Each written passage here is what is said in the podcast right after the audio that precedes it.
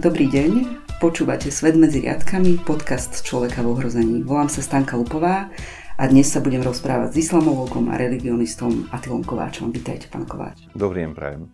A rozprávať sa budeme o orientalizme. Aj si časom vysvetlíme, že čo to je, ale na úvod sa vás chcem opýtať otázku, že jeden kolega spomínal, že vy ste niekde spomenuli, že vo filme Iron Man zobrazovali postavy Talibanu, ktoré rozprávali po maďarsky. Hej, je to tak. To každý, ktorý sa pozrie na ten originál, to tam ako počuje.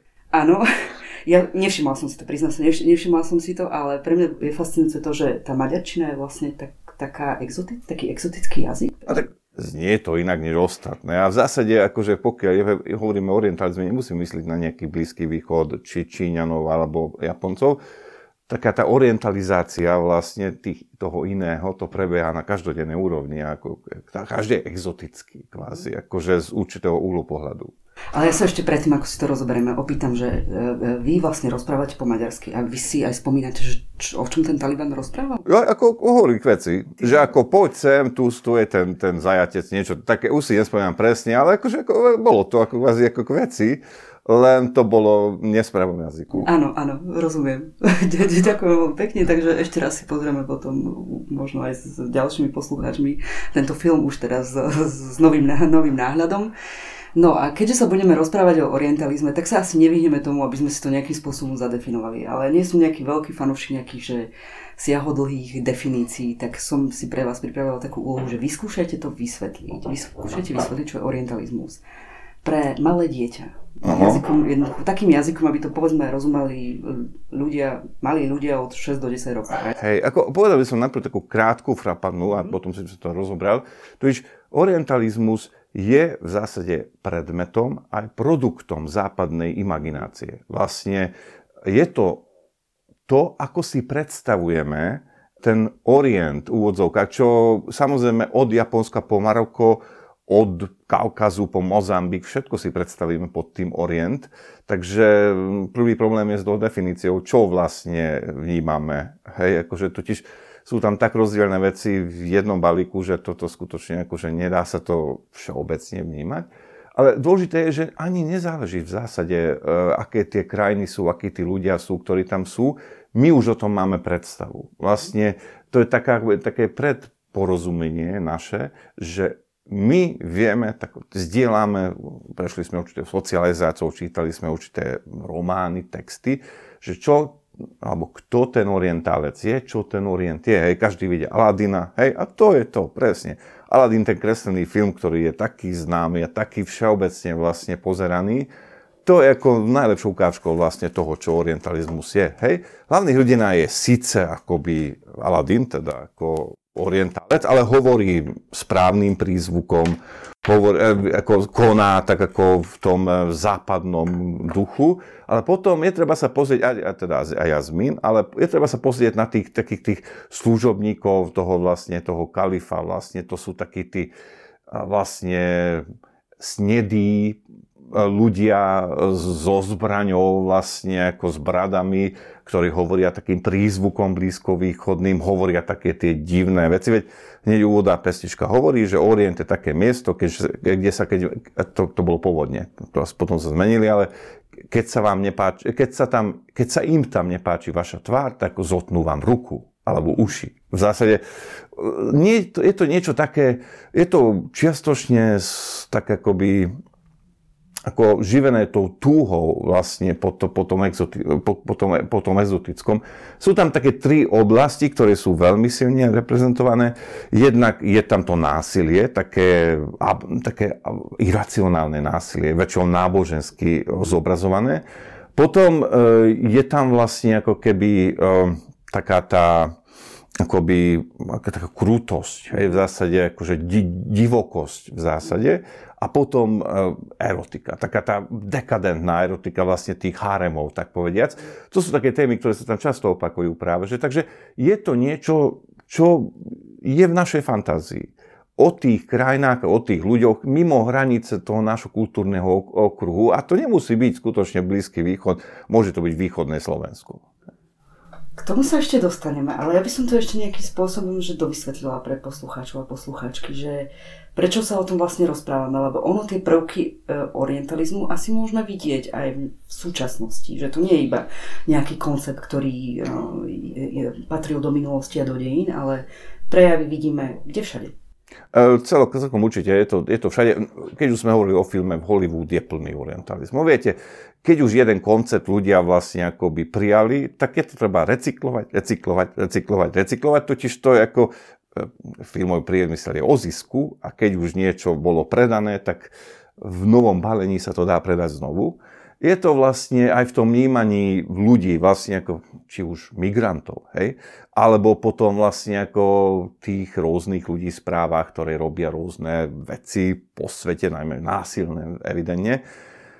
A je to aj na takej každodennej úrovni, že vlastne, že niekto povie, áno, veď akože v Česku, povedzme, mne Maďarovi povedia, že a toto, aké mám exotické meno. Takže ako je to všade možne vlastne prítomné. A človek sa nevšíma, že vlastne podľa toho koná a premýšľa. Hej, ako je to v takých tých romantických románoch, ktoré číta človek v detstvu, čo mu hovoria v škole, povedzme. Hej, ako sa hovorí o tom, o tých iných.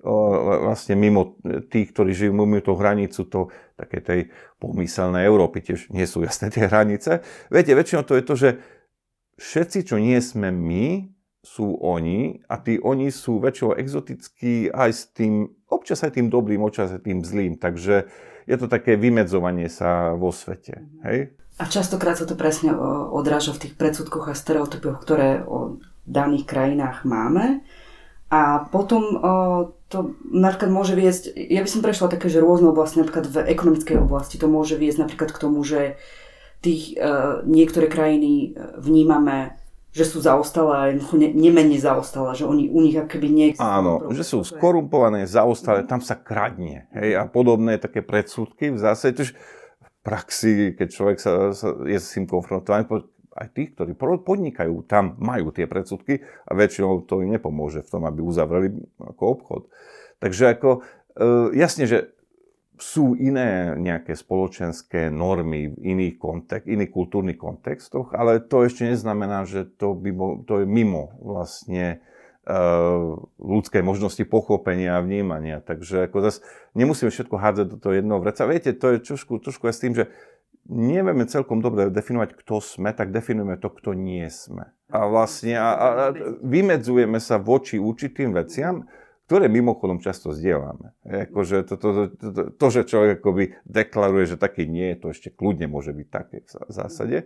Ale ako to je to, že máme problém s tým vnímaním sami seba, vlastne definovaním, kto sme často. Hej? V náboženstve sa to prejavuje napríklad v tom islame, ktorý ste už spomenuli, práve tým, že my si do toho premietame, že je to niečo nebezpečné. A nie je to nebezpečné, niečo, čo je také izolované, viete, čo nemá s ničím nič spoločné. A keď sa na to pozrieme, vždy hovorím svojim študentom, že keby pristali mimozemšťania, hej, mal by som problém vysvetliť im, čo je rozdiel medzi židovstvom, kresťanstvom a islámom. Všade je jeden Boh, všade sú posvetné knihy, všade sú proroci, tak v čom je problém? Samozrejme, diabol je v tých detailoch, ale to je to, že s tým by som povedal, aj komplikujeme vlastne ako svet, ako komplikujeme aj svoj život, totiž keby sme sa pozreli veľmi vecne na tie veci, ktoré tak exotizujeme a orientalizujeme, ukázalo by sa, že nie sú až také cudzie, jednak a nie sú až také nepochopiteľné tiež a iracionálne. Uh-huh. A ešte sa vrátim k tým, že akým spôsobom by sme ho vymedzili geograficky, lebo to je proste niečo, čo presne, jak ste povedali, čo sa bude šialene líšiť, či sme na nejakej pôde imaginárnej geografie, ktorá bude asi v mysliach každého alebo mnohých štátov, národov alebo ľudí rozdielna. Takže akým spôsobom vlastne chápeme, kde ten orient je? Áno, ako z Európy väčšinou sa myslí pod tým ten Blízky východ najmä. Hej, povedzme z Ameriky najmä potom ten ďaleký, ale mimochodom patria aj tam aj imaginárne krajiny, nie len reálne. To je to, že vlastne človek si predstavuje, viete, keď som to hovoril o tom Aladinovi, to sa odohráva v takom imaginárnom Arabistáne, hej, vlastne nekonkrétnej krajine niekde, hej, tam oriente. Takže ako ono práve ako to dobre vypovedá o tom, ako to je vlastne ako vymyslené, ako je to imaginácia.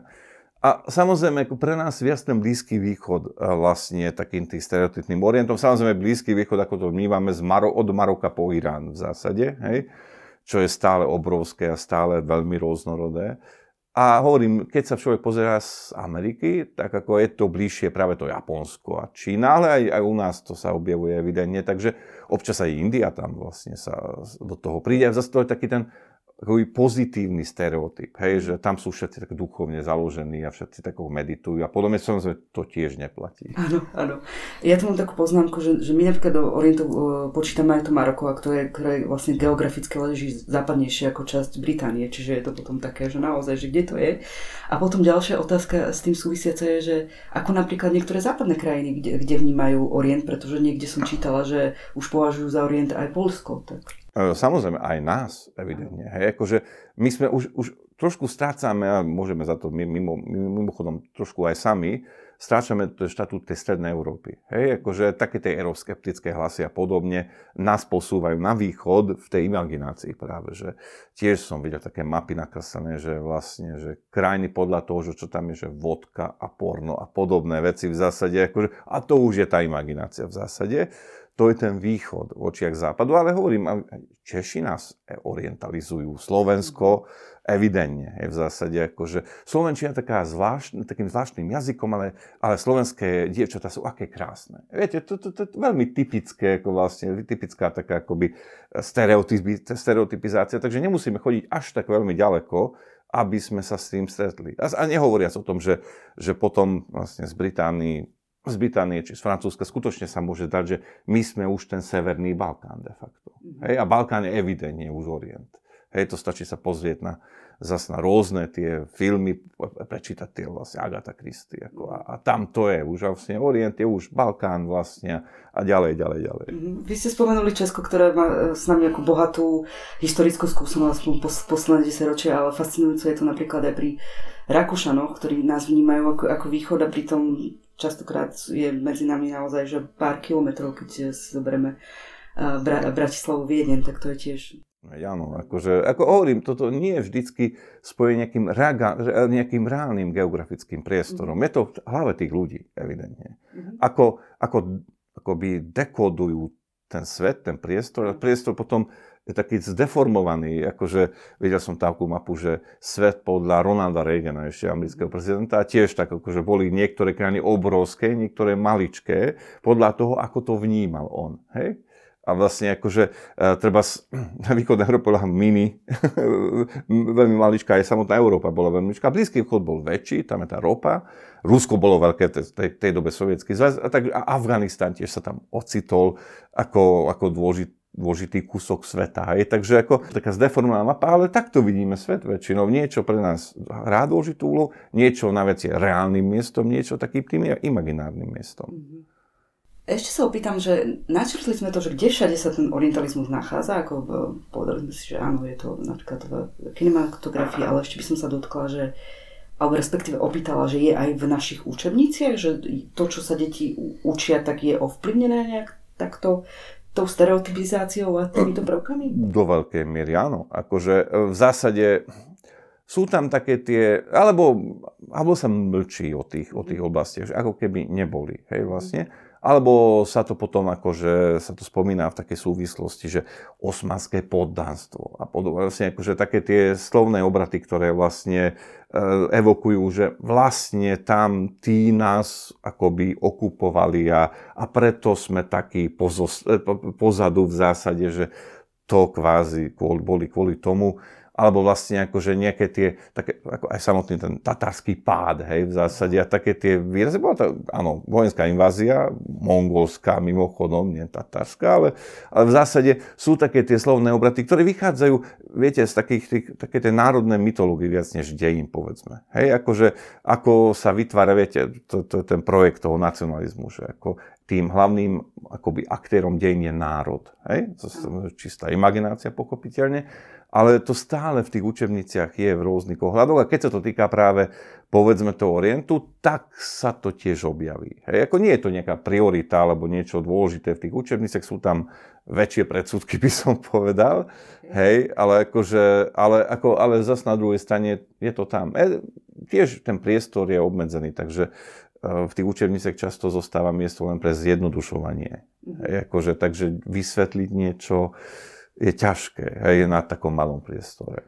A mňa by ešte celku zaujímalo, že keď sa takto rozprávame o tom, že aké sú nejaké stereotypy, predsudky voči krajinám, ktoré my vnímame ako orient, takže či je to aj naopak, že či je niečo ako západnizmus? Okcidentalizmus. Áno, áno, akože to je také, ja som štúdoval v Brne, hej, a tam študovali mnohí Jemenci a jeden môj jemenský kamarát mi povedal, že no áno, predtým, než on prišiel sem študovať lekársku fakultu, má takú predstavu, že tuto každý druhý muž sa potáca opily na ulici a každá druhá žena polonahá vlastne ide po ulici.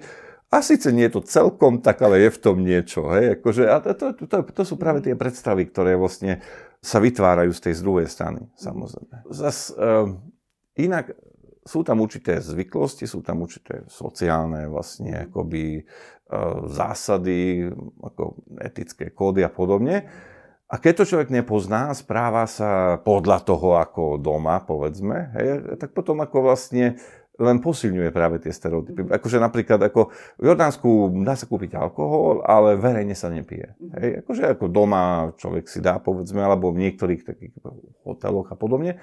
Ale keď sa tam objavili zo pár takých tých východoeurópanov opitých na ulici, tak to len posilnilo tie predstavy, že no jasne, veď, ako to je to západ, to je ten alkohol. Hej? A západ to je tá prostitúcia, totiž zase na druhej strane, neviem prečo, zase to je také zvláštne, že ľudia z východnej a strednej Európy, keď idú do nejakej teplejšej krajiny, tak majú vo zvyku sa obliekať ako keby, to jedno kam idú, ako keby išli na pláž, hej?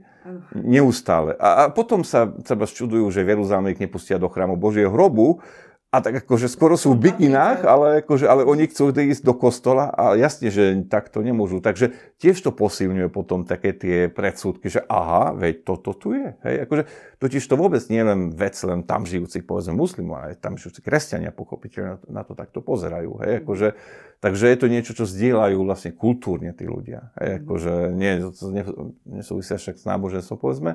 Ale akože človek sa s tým stretáva, že akože každý má modré oči, každý je blond a tak ďalej. V zásade také tie veci sa tam objavia, ale ako tí ľudia, to je to práve fakty a skúsenosť osobná, to je najlepší liek proti takým tým ako predsudkom na obidvoch stranách, pochopiteľne. To je síce pravda, že fakty a skúsenosť, len častokrát sa stáva, že aj tí napríklad ľudia, ktorí cestujú po svete, tak cestujú iba presne do nejakých destinácií a tie predsudky si berú zo sebou. A to je akože také tie, s prepáčením hovorím, že to sú také tábory pre turistov v zásade ako niekde v takej destinácii pri mori, kde sú zatvorení tam tí ľudia, sú v izolácii, vôbec nie sú v tej krajine. Hej. V takých krajinách, čo je veľký turizmus, tak je tam taká akoby vrstva ľudí, ktorí vedia jazyky, sú vlastne v kontakte s tými turistami a ponúkajú to, čo si myslia, že tí turisti chcú. A to je práve často taký ten orientalizmus, to dneska premáva na ťavách na Blízkom východe, no nikto. Hej, ani dokonca ani tí chudáci bedúni, ktorých už usadili dávno v zásade ich vlády, ale tak turisti samozrejme chcú si sadnúť na ťavu a chcú tam akože ísť a tá ťava slúži jediným účelom, aby nosili tých turistov. Hej? A tí miestni chodia s nejakým Land Roverom, pochopiteľne. Priznám sa, že ja som bola v Maroku normálne pred 15 rokmi a zviezla som sa na tej ťave. Jasne, ako to človek neudolá, predsa také veľké dieťa, ale mne fascinovalo mimochodom, že ako také, to bolo v Jordánsku vo Wadi Ram, ako také 5-ročné dieťa s tou obrovskou ťavou, tú ťavu tak terorizovalo to dieťa normálne, že to sadni si, toto rob, toto. A tá ťava to robila, hej. To bolo pre mňa väčšia fascinácia, než sedieť na tom. Aj u nás ľudia vedia, na Blízkom východe vôbec nemajú kultúrny vzťah k psom, hej. Tam ako psi, ako domáce mazličky sú posledných 10 rokov, začína sa to šíriť a nevedia, ako sa chovať ku psom, hej, povedzme. Ako, to sú alebo potulné psy, alebo potom, ako, strašne sa ich boja, alebo sa im stránia, že to sú nečesté zvieratá, hej, takže. Ale ešte by som sa dotkla toho mediálneho diskurzu, lebo presne sme rozprávali o tom, že kdešade je ten orientalizmus prítomný, a v tom mediálnom diskurze je podľa mňa celku dosť pri niektorých témach. Dotknem sa Izrael-Palestína, konflikt, ktorý teraz trvá niekoľko mesiacov. A tam ja mám taký pocit, že keď sledujem slovenské správy, že slovenské médiá veľmi nekriticky preberajú izraelský narratív. No, evidentne. Akože, a samozrejme, izraelský narratív hraje na tie predsudky často, totiž veľmi dobre vedia, že vlastne že to zaberie v tých správach. A to je to, že keď orientalizmus sa objaví v románoch, vo filmoch, dobre, stále nie je práve príjemné a občas je to fakt, že smiešné, ale keď sa to objaví v mediálnom diskuze a ľudia podľa toho vytvárajú svoje názory, tak to je niečo, čo už má veľmi silný sociálny dopad. Akože aj vôbec na nazeranie vedia. Dobre, áno, ľudia preberajú aj to, čo vidia vlastne v hraných filmoch, ako v zásade. Akože, ale predsa len, akože, keby človek chce rozlišovať, a to sú aj vzdelaní ľudia často. Akože to vôbec nejde o to, že by sa to dali oklamať kvázi ľudia, ktorí nevedia nič. Hej, len akože od tej záležitosti nevedia toľko, vlastne nevedia tie detaily. A je to samozrejme tam akože takéto barbarstvo toho orientu. Hej, vlastne akože taká tá dehumanizácia vlastne tých orientálcov. Ako, toto tam evidentne je. Hej, akože, a to je veľmi nebezpečný trend. Totiž to akože, viete, keď už vo filmoch to sú tí, ktorí majú zahalené tváre, nevidíme. A to je tá dehumanizácia. O dosť ľahšie je zabiť niekoho, koho nepovažujeme za človeka. Hej.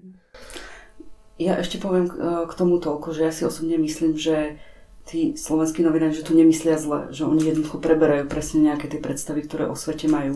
Že tam za tým nie je nejaký úmysel, že teraz ideme ich vykresliť, ale je to keby my si potrebujeme keby určiť to dobro a zlo a už si to hádžeme do jedného vreca. Ja nechcem byť zlý, ale to je tá provinčnosť.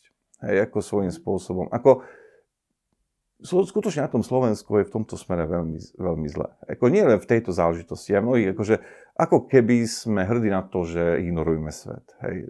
Nie všetci, nie vždy, ale vlastne ako vystačíme si kvázi s tými jednoduchými vysvetleniami. Ako keby, veď nás sa to netýka. Hej. Ako, nás sa týka to, čo sa tu deje. Ako keby nebolo prepojené. Totiž je, evidentne. Totiž ako vlastne ako vnímame ten svet, tak aj konáme vlastne v tom svete. A potom sme považovaní za takých tých vidieckých vlastne akoby obmedzencov v zásade. Akože, alebo ja tiež si nemyslím, že tam je nejaký zlý zámer alebo niečo. A je to také akoby ako, je to skutočne neznalosť, hej, akože často, zase nie som až taký optimista, že by som si myslel, že je tak osvietenský, že keď všetko im vysvetlím, tak oni pochopia.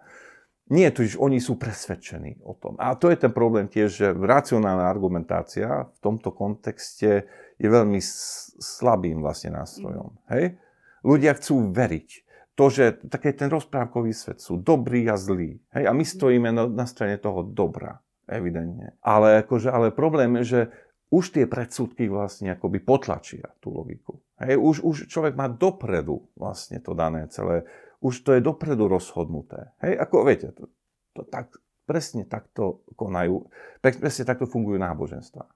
Hej, tam už je dané, že povedzme jeden boh a nedá sa o tom diskutovať. Hej, a to je také dogmatické myslenie, také vlastne ako keby, ale zase ja som vedec, hej, mojou úlohou nie je vynášať nejaké etické súdy, ale mojou úlohou je vlastne ako spoznať, pochopiť a interpretovať tie fakty. Hej, a pokiaľ možno v zásade nestranné. Hej. Zase tak, aby som bral do ohľadu vlastne všetky aspekty. Nehovorím, že to je jednoduché, nehovorím, že to je ľahké a samozrejme ja tiež dostal som v rôznych médiách alebo nepriamo tiež kritiku o tom, že v zásade by som nemal takto o tom hovoriť, že tuto, a toto mimochodom je citát od izraelského veľvyslanca OSN, že v tomto konflikte nie je miesto pre nestranný názor. No ja si to nemyslím. Presnejšie, v každom konflikte je veľmi dôležitý nestranný názor, totiž tie názory na jednej alebo na druhej strane, to tam a priori sú, keďže ide o konflikt, nie? A práve vytvoriť ten nestranný názor si myslím, že to potom pomáha nejak ako toto riešiť, alebo ale to je to, že keď to vlastne a priori vyhlásia ľudia, hej, že akože to na to priestor nie, tak potom nie. A to je ten problém, že ako nedá sa o tom diskutovať, keďže druhá strana nie je pripravená na diskusiu, len na to opakovanie tých dogmatických zásad. Hej, či už ide o Palestínčanom mimochodom, alebo o Izraelčanov. Toto, v tomto ja veľký rozdiel nevidím. Akože, takí tí veriaci na obidvoch stranách evidentne sú mnohí. Ale takí tí rozmýšľajúci racionálne, tých je málo. Ešte tiež takú poznámku dám, že v jednej nemenovanej televízii ste boli uvedený ako odborník na palestínskych radikálov. No to je pekné, akože. Tiež som už dostal, že príliš veľa čítam islamskú literatúru. A škodí vám. Som islamológ. A to je moje práca. Ako keby vytýkali niekomu, že čo viem, ako novinár, príliš veľa sa zaoberá so správami. Som odborníkom na tých palestinských radikálov, akože mimo iné sa s nimi zaoberám pochopiteľne, ale akože to ešte neznamená, že by som nerobil nič iné jednak. A potom ako oni to chcú ma kvalifikovať takto, aby ma spojili s tými radikálmi. Hej? Akože neviem, no áno, tiež s tým, že vlastne tí ľudia ťažko dokážu zaorientovať týchto veciach.